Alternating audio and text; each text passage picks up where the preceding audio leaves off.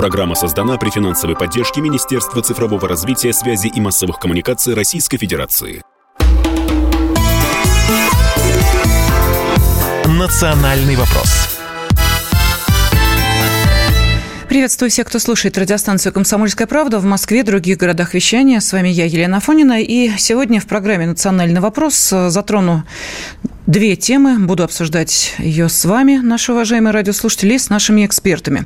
Чуть позже, буквально через полчаса, во второй части программы, мы с вами поговорим о том, как отметила так называемую независимость Украина, ну, точнее, остатки Украины – есть ли эта страна и какое у нее будущее? Вот этот вопрос я хочу задать сразу нашим радиослушателям. Свои размышления, рассуждения на эту тему можете сейчас отправлять на WhatsApp, Viber, Telegram, SMS, плюс 7 967 200 ровно 9702.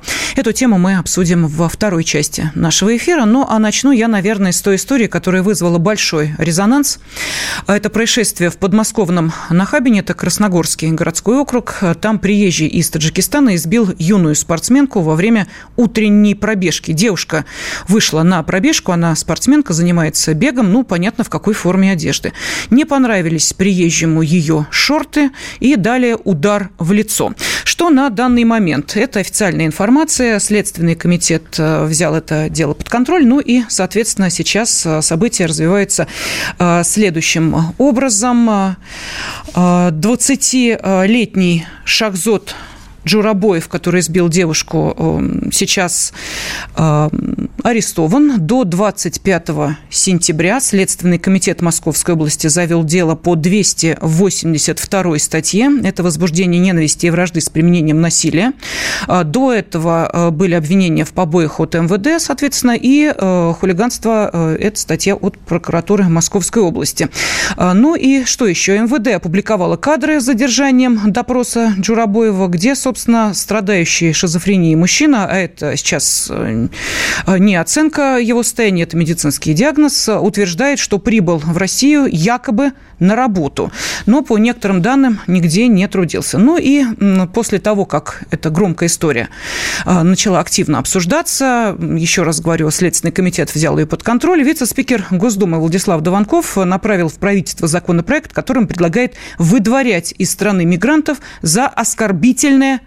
приставание к гражданам. Депутат предлагает дополнить новым положением статью 20.1, это мелкое хулиганство, Кодекса об административных правонарушениях. А, так, за нарушение, совершенное иностранцем или лицом без гражданства, будет предусмотрено обязательное выдворение, а также штраф в размере от 4 до 5 тысяч рублей. А, ну вот давайте в пояснительной записке, что написано у Дованкова. Административное выдворение, фактически депортация, послужит важным сигналом о том, что подобное поведение недопустимо. А сейчас эм, на связи с нашей студией руководитель правозащитного центра Всемирного Русского Народного Собора исламовед Роман Силантьев. Роман Анатольевич, здравствуйте. Да, добрый день. Добрый день. Ну вот вы знаете, не первая а, подобная история, но а, поскольку она приобрела вот такой большой общественный резонанс, можете объяснить, а почему, собственно? Ведь, к сожалению, мы а, знаем о случаях и тяжких телесных повреждений, и убийства. Один из примеров вот произошел в субботу, я о нем чуть позже расскажу, объясню, почему сейчас об этой истории не говорю, чуть позже расскажу. Но, тем не менее, как-то общественность сколыхнула именно эта ситуация ситуация с избитой девушкой в шортах. Ее так и называют. Ну, вы знаете, возможно, накопительный эффект просто происходит. Э, когда множатся такие преступления, в какой-то момент ну, людей просто прорывает. Здесь же как бы ну, совсем дикая ситуация. Девушка, с ее слов, сама уехала от русофобии.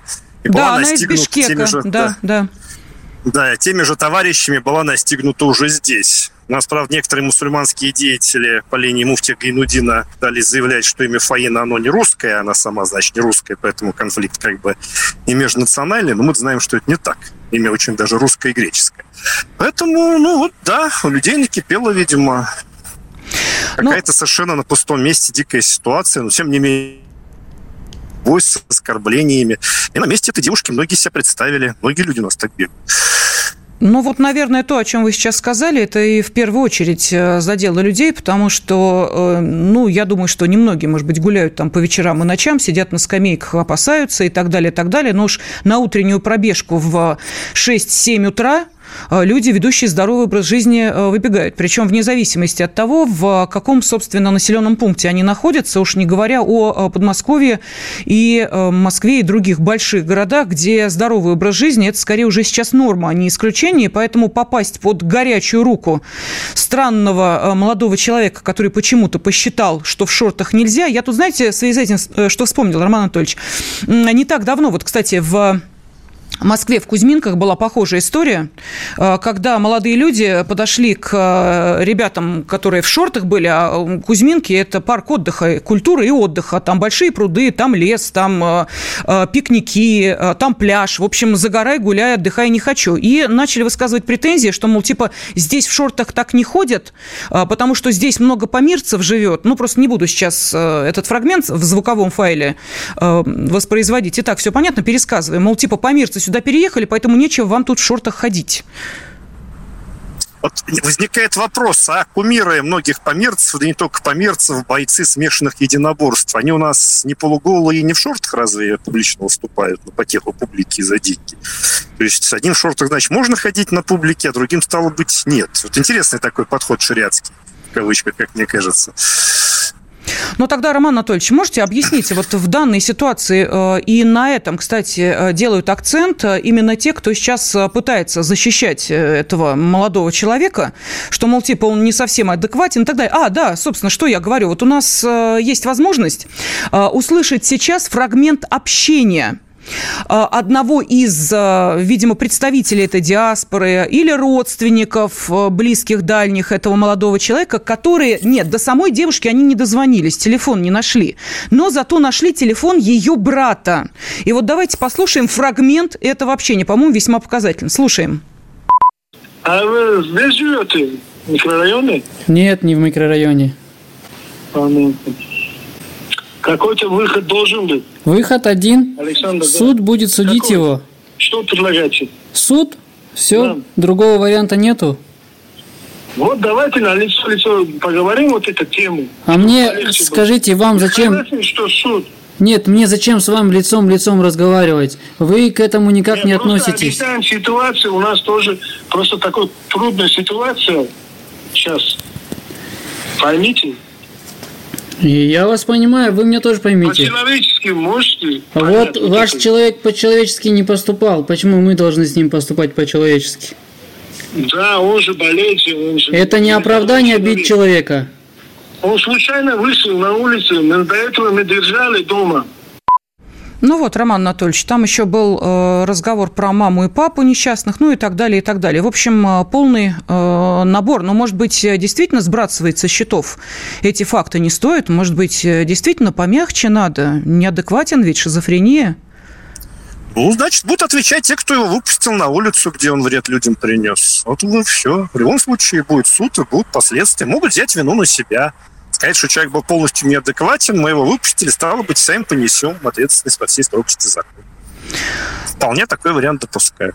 Вот. Ну, возникает, правда, вопрос, а зачем нам вот это все? Зачем вот там сюда привозить людей душевно больных для излечения? У нас, видимо, мест много свободных, своих таких мало. Вот. Зачем нам вот такое? Вот это что у нас? Э, высококлассные специалисты, которым нам очень не хватает для экономики? Или кто? Кто приезжает таким образом? Зачем Но, эти все люди здесь? Вы знаете, абсолютно э, правильные вопросы, которые, я думаю, задает э, любой человек, который вникает в эту ситуацию. не случайно я упомянула, что на допросе молодой человек четко сказал, что с отцом вместе приехал в Россию работать, на заработки он приехал, а не для того, чтобы лечиться, не для того, чтобы его тут э, дома содержали как не очень здоровый человек. Кстати, не очень понятно, на чьи деньги содержали, если гражданства российского у него нет. А это значит, что ну, в лучшем случае, в лучшем случае у его отца есть э, патент, а может и этого тоже нет. То есть э, ситуация действительно э, получается абсурдная. Если мы говорим, вы абсолютно правильно сказали, что эм, нас уверяют без определенного вливания вот, трудовых резервов в нашу экономику нам не обойтись, ну хорошо, принимаем это как данность, то в чем действительно ценность подобных специалистов и почему не происходит их выдворение. А вот как это должно произойти, произойти Роман Анатольевич? Каким образом? Вот мы видим, молодой человек, может быть, даже в больнице полежал. И дальше что? Он трудовой мигрант, по факту не гражданин России. Дальше что? Диаспора должна его перевозить на родину. Мы должны озаботиться тем, чтобы этот человек здесь не находился и не ставил под угрозу жизни других людей. Вот кто это должен делать? Ну, можно к опыту стран Персидского залива, моему любимому, обратиться. Там, собственно, люди приезжают строго работать. Вот. Если они закон нарушают, их за их счет депортируют. Если денег у них нет, они на билет себе отрабатывают. Причем вполне можно депортацию за переход на красный свет заслужить. А уж нападение на местных, ну это уж за это могут, так сказать, вообще еще человек 200 за компанию выдворить. Они просто живут специально в местах обустроенных, приезжают работать, потом возвращаются в эти места и просто с местным населением не контактируют. Вполне себе вариант. Вот. Гражданство им не дают э, за редкими исключениями. То есть надо принять ислам и иметь особо ценную профессию. То есть не просто там плитку хорошо класть, а быть, например, там выдающимся архитектором, там программистом. Вот тогда да шансы появляются. Угу. Вот есть такой подход, например. Мне он нравится лично. Сами Хорошо, Роман Анатольевич, давайте придумали. мы тогда сейчас прервемся на небольшую паузу, после которой продолжим обсуждение этой и другой резонансной истории, которая произошла буквально накануне, я о ней расскажу. Национальный вопрос студии Елена Афонина на связи с нашей студией руководитель правозащитного центра Всемирного Русского Народного Собора, исламовед Роман Силантьев. Вместе с Романом Анатольевичем мы сейчас обсуждаем ту историю, которая ну, достаточно большой резонанс имела. В Нахабино, Подмосковье она произошла. Девушку в шортах э, избил 20-летний э, молодой человек, э, страдающий определенным э, заболеванием. Э, но после этого вице-спикер Госдумы Владислав Дованков предложил выдворять из страны мигрантов за оскорбительное приставание к гражданам. А вот теперь я хочу спросить наших радиослушателей. Пожалуйста, ответ на этот вопрос. Сейчас я его обозначу. Отправляйте на WhatsApp, Viber, Telegram, SMS, плюс 7 967 200 ровно 9702. Вопрос следующий. Депортация или адаптация, что поможет исправить эту ситуацию. Вот, пожалуйста, подумайте, напишите, я ваши комментарии прочитаю. Ну, а теперь, Роман Анатольевич, вот, собственно, по поводу инициативы Дованкова, а, знаете, а, с одной стороны, говорят, что, мол, типа, ну, зачем чего-то там еще дополнять, у нас и так все это есть, и все это прописано. Ну, вот смотрите, а, еще один жуткий случай произошел буквально накануне. Четверо уроженцев Азербайджана задержаны в городе Шарыпово, это Красноярский край, по подозрению в убийстве убийстве и причинении тяжкого вреда здоровью троим местным жителям. Это сообщает пресс-служба Главного следственного управления Следственного комитета России по краю Республики Хакасия. Итак, в чем э, там обстоятельства были? Жуткая история. Семейная пара выходит прогуляться э, в одном из дворов к ним подходят пьяные э, представители азербайджанская диаспора, назовем это так, э, и начинают приставать к девушке. Причем их не смущает даже то, что рядом с девушкой находится муж, э, он недавно вернулся с ранением из зоны спецоперации. Завязывается конфликт. Э, далее вмешиваются неравнодушные случайные прохожие. Словесная перепалка перерастает в драку. Мигранты накидываются на всех троих, вооруженная арматура, ножи, молотки, все идет в ход. Мужчину, который пришел на помощь этой паре убили. У него остались жена и маленький ребенок. Бойца из зоны спецоперации его супругу с тяжелыми ранениями и травмами увезли в больницу. Вот девушке действительно просто э, чудо девушку спасло. Э, у нее э, нож буквально вот в сантиметре от сердца прошел. У мужчины э, тоже серьезные порезы. А, и теперь, соответственно, ветеран спецоперации, вместо того, чтобы проходить лечение после ранения, будет бороться за свою жизнь и здоровье. Ну, а, как я и сказала, полиция мигрантов задержала. И дальше, вот смотрите, почему эту тему я сейчас тоже затронула. Оказалось, что на их счету уже есть убийство – хулиганство и причинение тяжких телесных э, повреждений. Местные жители их прекрасно знают и боятся выходить э, на улицу, когда э, эта троица сидит на лавочке у дома. Вот смотрите, да, Роман Анатольевич, мы говорим о том, что надо бы вообще-то как-то, ну, посерьезнее относиться к тем, кто даже пристает что-то не нравится, э, каким-то образом пытается продемонстрировать свое отношение к внешнему ли виду граждан России или еще к чему-то. А здесь речь идет просто о рецидивистах, которые почему-то продолжают находиться на территории нашей страны. Можете объяснить, вот где сбой-то? Ну, разные могут быть причины. Может, договорились с какими-то товарищами в погонах, чтобы их не трогали. Может, запугали кого какими-то связями. У нас э, часто с диаспорами просто боятся связываться, поскольку там есть и круговая порука, и деньги там на адвоката найдут, проблем создадут. Есть такая проблема на самом деле.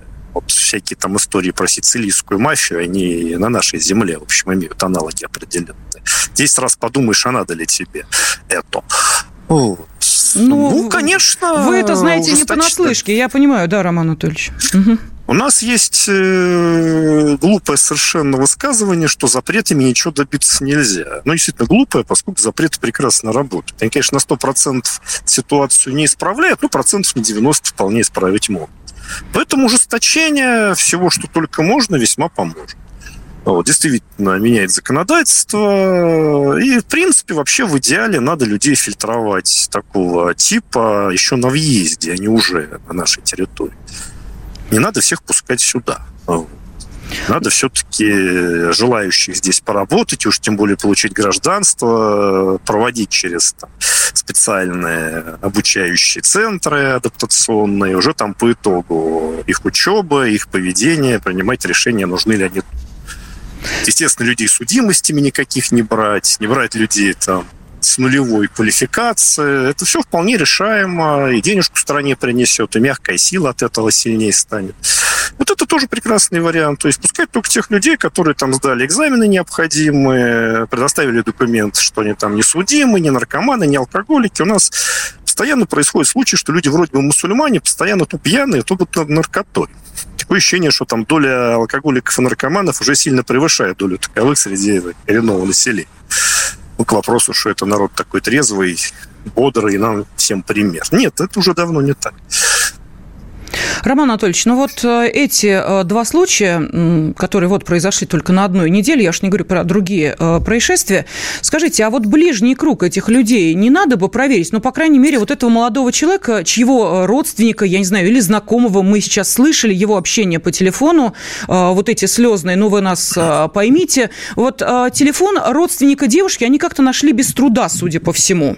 Вот, может быть, людей, чей родственник уверяет, что, значит, он а, спас девушку от греха, потому что обратил внимание на ее короткие шорты и вмазал ей а, со всего лета по лицу а, каким-то вот таким образом. Кстати, одна из версий была, он так пытался за ней ухаживать, она тоже прозвучала. Так вот, может быть, близкий круг его проверить, знакомых, ну, я не знаю, в конце концов, молельный дом, куда он ходит, чему там учат, о чем говорят.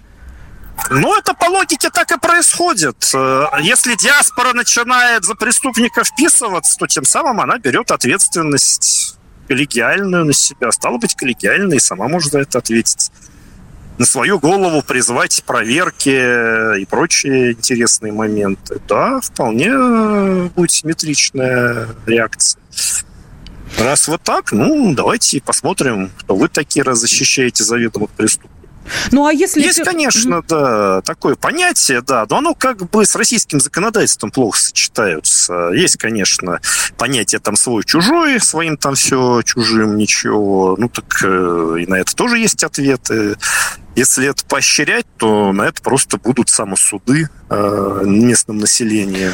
А вот, кстати, про самосуд. Вот смотрите, в городе Колтуши, это Ленинградская область, э, там э, схватили люди еще одного ценного специалиста, тоже вот буквально история этой недели. Он, как бы это помягче сказать, рукоблудствовал на детской площадке, ну, назовем это так, да, и когда сотрудников полиции вызвали, то выяснилось, что он им им прекрасно знаком. Они так к нему и обратились. О, мол, опять ты.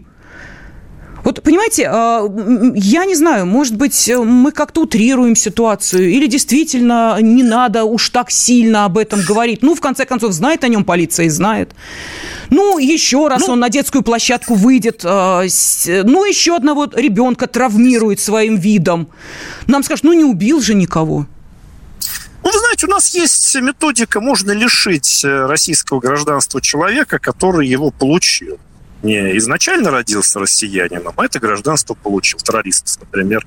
Можно расширить э, перечень преступлений, за которые это гражданство можно потерять. Практически все преступления, например, можно туда и вписать за редким исключением. Ну, а депортировать действительно просто за переход на красный свет.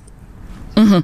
Ну, вы сказали Даже о... за административное правонарушение, да, вполне можно закон дополнить, что административное правонарушение автоматом депортации. Ну, вам же опять скажут, что, э, извините, но это же мелкие правонарушения. Ну да, ну вот перешел дорогу не там, где положено. Ну, может, кого-то, будучи там ценным специалистом по развозу э, товаров и продукции, э, сбил не на смерть. Может, еще что сделал. Мы так вообще без всех останемся. Кто работать будет?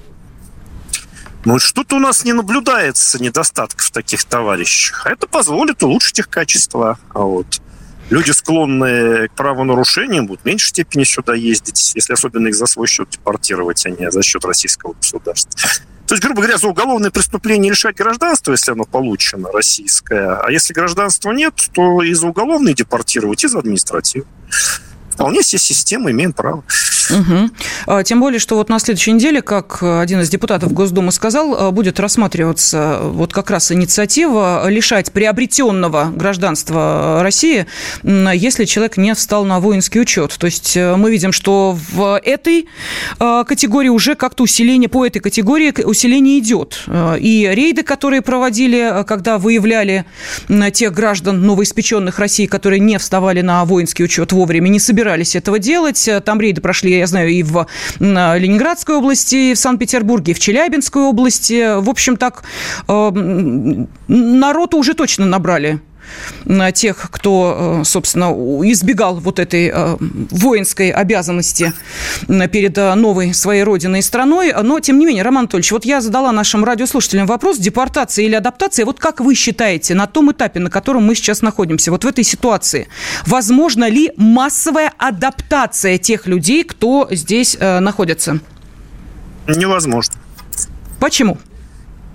Ну, потому что это надо делать не здесь. Надо уже привозить адаптированных специалистов. У нас все-таки нету для этого ни возможностей, ни каких-то интересов дополнительных. Зачем нам этим, собственно, заниматься? У нас стоит задача привести рабочую силу, которая нам нужна. У нас не стоит задача эту рабочую силу адаптировать. Ну... Мы не ставим, у нас не прописано нигде, что мы должны кого-то адаптировать. Вот. Это люди должны делать сами, если хотят жить здесь нормально. Как, например, учить русский язык. Вот если хочет человек нормально жить в России, он русский язык и выучит. Мы не можем его заставить Со- это сделать. Согласна, абсолютно. Сделает это прекрасно и добровольно. Руководитель правозащитного центра Всемирного Русского Народного Собора исламовед Роман Силантьев был на связи с нашей студией. Ну а продолжим. Национальный вопрос студии Елена Фонина мы с вами продолжаем и обсуждать ту тему, которую затронули чуть раньше, а именно, а, каким образом а, поступать с а, теми, кто приехал в нашу страну, но и нарушает законы, административный, уголовный кодекс депортации или адаптация. Что поможет исправить эту ситуацию, спрашивала я. Ну и вот большинство наших радиослушателей пишут, что только депортация. И вот, в частности, из Финляндии написали, что они бьют на жалость, знают, что русский народ жалостливый, готов всех прощать. Ударили по одной щеке, под поставь другую, э, мы окажемся в конце концов в рабстве. Ну, вот такой комментарий. Ну, и все, вот я смотрю просто по... Очень много, кстати, сообщений, большое спасибо. Все пишут о том, что только депортация, никаких поблажек э, приводят исторические примеры и прочее, прочее. Да, и, кстати, спрашивают, в каком состоянии была девушка. Девушка-спортсменка, тут некоторые говорят о том, что это она с утра, понимаешь ли, в шортах э, бегала, спортсменка, с утра, если посмотрите, наверняка и в вашем городе тоже есть э, люди, которые занимаются спортом, а, и э, велосипедки – это нормальная форма одежды, а вовсе не э, шуба и не пальто. И не сарафан, как нам тут написали. Ну да ладно, давайте вернемся, собственно, к той теме, которую хотели обсудить во второй части нашего эфира. Тут даже ответы уже пришли по поводу, является ли Украина независимым государством. Но понятен диагноз э, этому недогосударству, где э, пишут, что там, где прославляют Бандеру и Шухевича, никакой самостоятельности быть не может, и страны такой не должно быть тоже. На связи с нами политолог, заведующий отделом Украины Института стран СНГ, член экспертного совета Московского отделения Всемирного Русского Народного Собора Иван Скориков. Иван Иванович, здравствуйте. Здравствуйте, Елена. Да, здравствуйте. Ну вот знаете, э, прежде чем мы с вами, собственно, вернемся к событию четверга, э, когда остатки Украины пытались отметить э, свой День независимости. Кстати, я уверена, вы видели этот э, ролик, по-моему, по всем телеграм-каналам. Он разошелся, где они э, трезуб запускали из шариков сделанный под, хох, под грохот аплодисментов, вопли на Москву. И закончилось это буквально через 35 секунд, когда не взлетевший трезуб плавно опустился на головы всем присутствующим на этом мероприятии. Но, собственно, давайте мы сначала начнем с официального комментария. Вот буквально буквально официальное подведение итогов, это можно назвать так. Оно прозвучало 24 августа, в четверг, как раз э, в День независимости от остатков Украины. И э, в ходе выступления постоянный представитель России при Совете Безопасности ООН Василий Небензя э, подвел, э, ну, так скажем, вот э, неутешительный итог, в каком состоянии сейчас находится Украина. Давайте послушаем, потом обсудим. А знаете ли вы еще страны, где открыто осуществляются преследования по религиозному признаку? А какое еще государство, кроме небезызвестного исламского, открыто продвигает террористические методы в качестве государственной политики? Гордится атаками и покушениями на мирных граждан, их использованием в темную в качестве смертников. Западные столицы сегодня, по сути, являются их соучастниками. Не только потому, что поставляют режиму Зеленского, оружия, от которого погибают мирные люди. И не только из-за того, что снабжает его разведывательной информацией и направляет наемников и нужных технических специалистов. А прежде всего, потому что они покрывают чудовищную ложь, распространяемую этим режимом о себе и о России. Ложь об истинных целях нашей, нашей военной операции и ее причинах, об истинных виновниках гибели гражданских лиц от действий, размещаемых в жилых кварталах в нарушении МГП украинской ПВО, ложь о постановках и провокациях типа Бучи, Краматорска или Мариупольского драмтеатра. Ложь о якобы похищаемых нами украинских деть, деть, детях, которых мы на самом деле спасаем.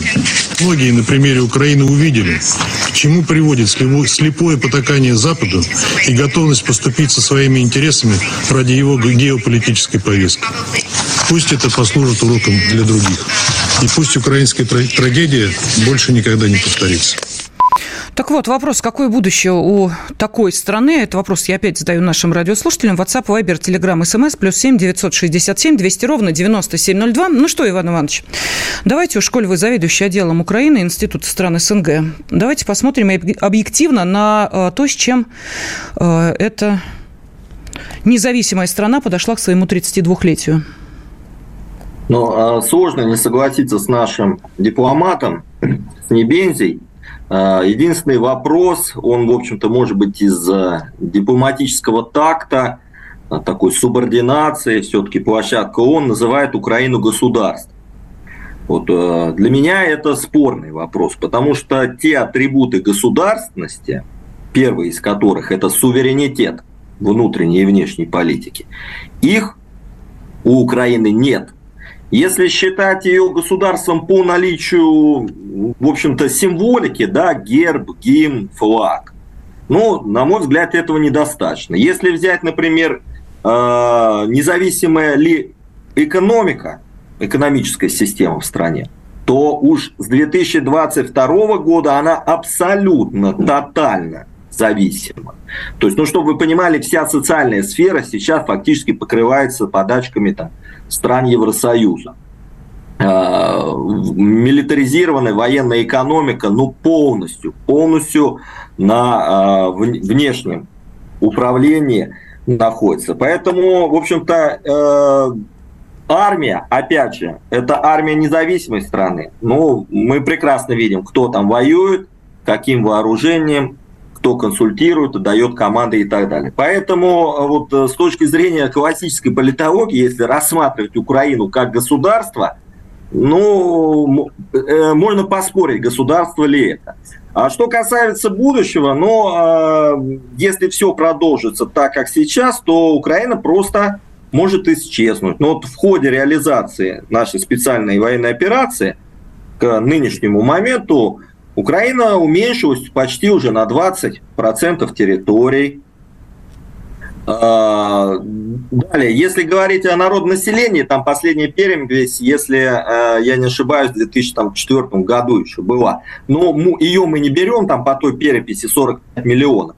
А вот э, можно взять данные из проекта госбюджета до военного, ну, собственно, 2022 года, то там количество граждан из этого бюджета исходя, оценивалось в 3-4,5 миллиона. Вот если из этой цифры вычесть мигрантов, вынужденных, да, беженцев, э, которых только по данным ООН уехало больше там, 12 миллионов, правда, вернулось там около 6. Сейчас уже вторая волна, когда вот эта вот э, единая повестка у них была анонсирована мобилизация. То есть э, население подконтрольных территорий Украины, оно, ну вот, исходя из наших там э, оценок Института стран СНГ, находится э, на отметке 25 миллионов. То есть мы сюда еще и э, естественную, неестественную смертность, учитываем там вот эти потери ВСУ и, и так, э, население подконтрольных России, наших новых, да, возвращенных территорий, которые стали уже гражданами России или у нас находятся беженцы. То есть 25 миллионов. Ну, э, собственно, вот, вот результаты независимости Украины. И э, самое страшное это то, что из этих людей, которые находятся за границей, а их уже почти 10 миллионов, э, мало кто собирается вообще возвращаться в это государство. Вот. Вот, вот, вот какое будущее, собственно, и ожидает Украину. Э, поэтому, да, вот как этот э, шарики, да, взлетевшие, о которых вы говорите, рухнули. К сожалению, испытание государственностью Украина единственная из стран постсоветского пространства не прошла. Ну, давайте теперь попытаемся понять, почему с 91 года Украина растеряла и статус одной из крупнейших экономик Европы. Она таковой была, давайте э, об этом говорить. Ну и, соответственно, потеряла почти половину населения. И самый главный вопрос, который я, собственно, адресовала нашим радиослушателям, какое будущее у э, того территориального объединения, которое по-прежнему называется Украиной. Потому что очень важно понимать, э, вот то, о чем вы сказали, Иван Иванович, что э, если сейчас представить себе ситуацию с э, мужским населением как не просто сложную, а практически катастрофическую, то не очень понятно, каким образом это народонаселение будет вообще воспроизводиться далее. Это же очень важный э, момент. Мы здесь, в России, стонем от того, что у нас э, при э, всех сложностях, но тем не менее, есть и социальные пакеты, и выплаты, и экономический рост нам обещают, и зарплаты повышают. И просто, в конце концов, давайте будем честны, если мигранты едут и зарабатывают здесь, ну, значит, страна привлекательная, что бы они ни говорили. То есть, ну, это лакмусовая бумажка. Или едут, или не едут. Вот я не знаю, кто-то едет на Украину на заработки, вот честно. Нет, знаете, раньше, где-то до 2014 года, можно было встретить много а, выходцев из Пакистана, из Индии, стран Африки, студентов. Они ездили в города, как правило, центральной Украины, ну, типично там Днепропетровск, например, потому что обучение там студентам было гораздо ниже, чем в России, ну и в Европе, даже вот в Восточной Европе. Поэтому можно было встретить там, ну, такие значительные группы студентов. Э, конечно, сейчас никто там своего ребенка э, там, из голодной даже Африки в воюющую Украину не отправит. Э, поэтому с этой точки зрения там мигранты, конечно, туда не стремятся. Э, Украина сейчас главный поставщик вот этих беженцев, от которых воют уже даже традиционные мигранты европейские из э, Северной Африки, из с Ближнего Востока. Иван а Иванович, будет с людьми, да. Прошу прощения, давайте вот сейчас мы запомним, да, э, где прервались, и э, далее продолжим. Национальный вопрос. В студии Елена Афонина. На связи с нами политолог, заведующий отделом Украины Института стран СНГ, член экспертного совета Московского отделения Всемирного Русского Народного Собора Иван Скориков вместе с Иваном Ивановичем, ну и с вами, наши уважаемые радиослушатели, мы ищем ответ на вопрос, какое будущее у остатков страны под названием Украина. А, пожалуйста, ваши соображения на WhatsApp, Viber, Telegram, SMS, плюс 7 967 200 ровно 9702. А, мы начали говорить о, собственно, мужском населении, без которого, как известно, да. дети на свет не появляются, появляются, а значит, э, у страны будущее весьма туманно. Что по э, мужчинам? Ну, э, конечно, будущее плачевное у страны. Оставшиеся на Украине граждане, жители, тут не только мужчины, они, в принципе, ну, постепенно будет население сокращаться, то есть Украина будет вымирать.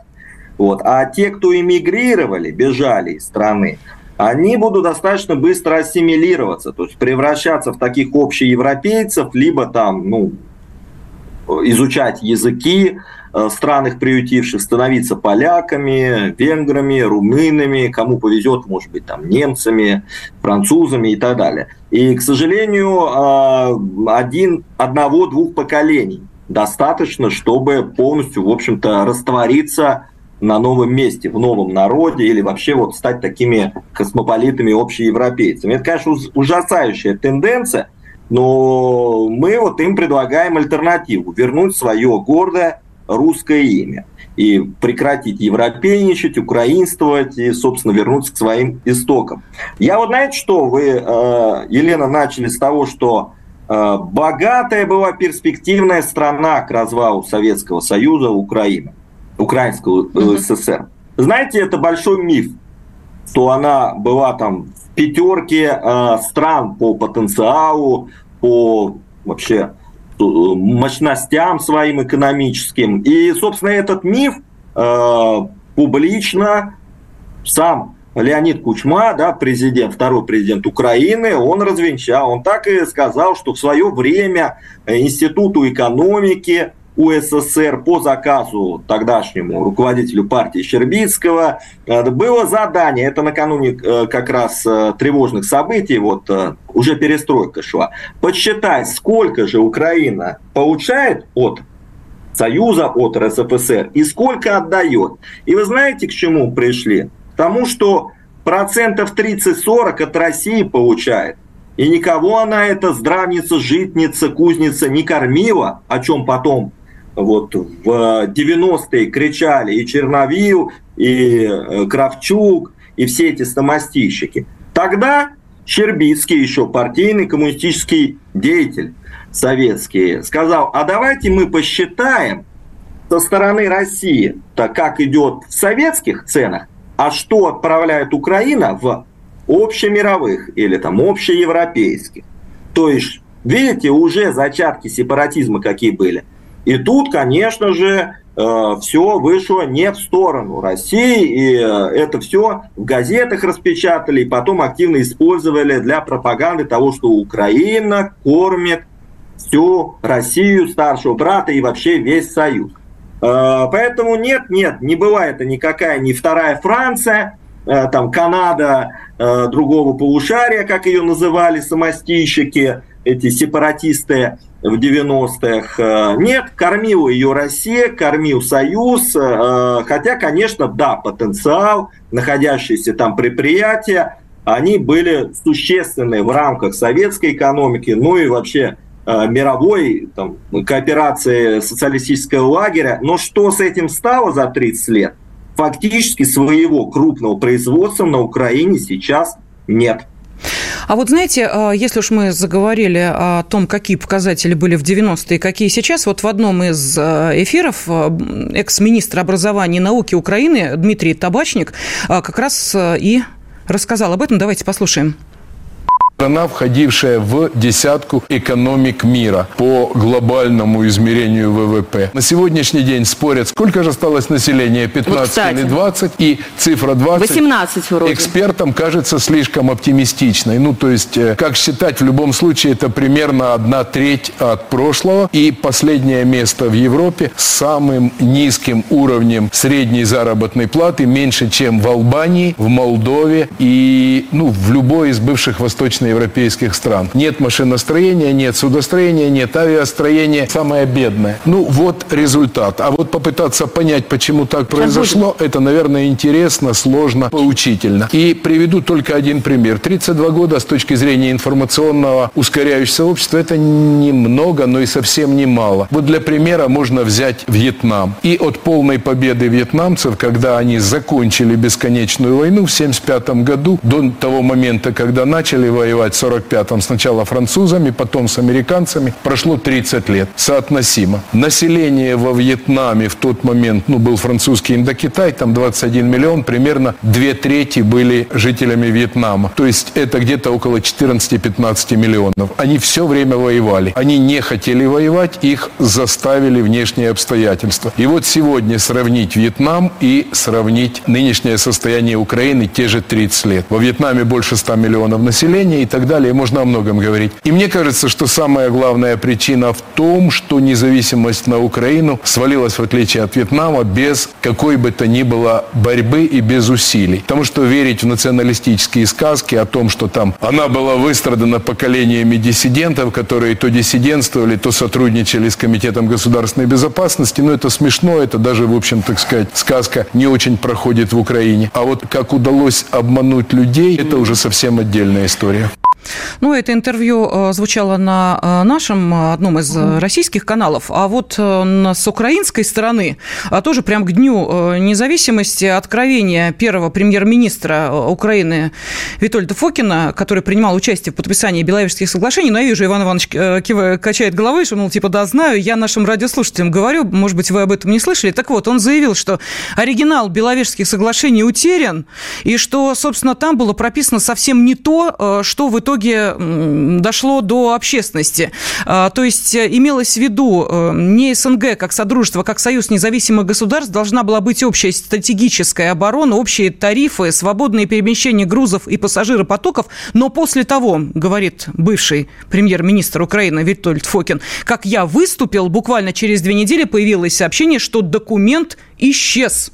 То есть, слушайте, да, доходит уже до абсурда, Иван Иванович. Тут уже под сомнение ставится э, даже то, что Украина вообще в принципе легитимное государство с 32-летней, как они считают, историей. Пожалуйста.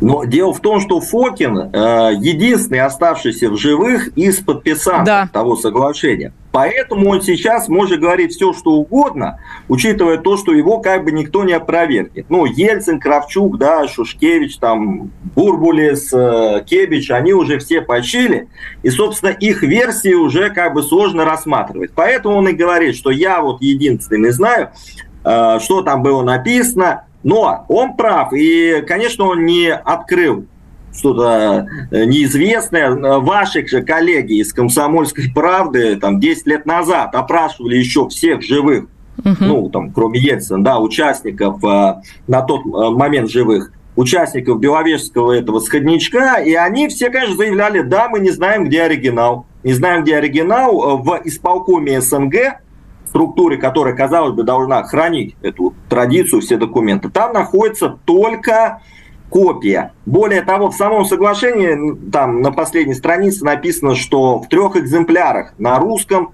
белорусском и украинском языке. Так вот, даже не копия, а уж тем более оригиналов на белорусском и украинском вообще невозможно найти. Вот. Ну и, конечно же, там речь ни о каком суверенитете не велось. Э, о суверенитете речь велась в э, декларациях о независимости, которые еще в 90-м году были приняты и в России 12 июня, да, э, и на Украине, и в Беларуси, и в других странах. Вот. И на Украине был еще проведен, вы помните, да, референдум, референдум о выходе. Вот, то есть это как бы являлось основанием того, что с точки зрения Кравчука уже как независимый президент независимого государства он э, ставил свою вот эту подпись в этом документе. А почему нет оригинала? Ну, э, знаете, мне кажется, что боялись какой-то ответственности. А вдруг не пройдет, вдруг народ не примет. А Иван вдруг Иванович, а, власть Горбачева, там, Верховный Совет, советские органы все-таки подавят этот протест, да? Очень важный вопрос от нашего радиослушателя прозвучал. Полторы минуты остается. Давайте коротко да. комментарий зачитаю. Из Латвии э, пишут, будущего Украины нет. Их хозяева специально выращивали поколение, которое должно кусать Россию. Этот инструмент работает очень просто. Э, далее нам пишут, э, Украина... Вот, вопрос из Пермского края. Иван сказал, что Украина единственная бывшая республика СССР, которая не состоялась. Почему не состоялась? Коррупция, борьба между группировками за власть в стране или что? Меньше минуты. Иван Иванович, пожалуйста, ответ.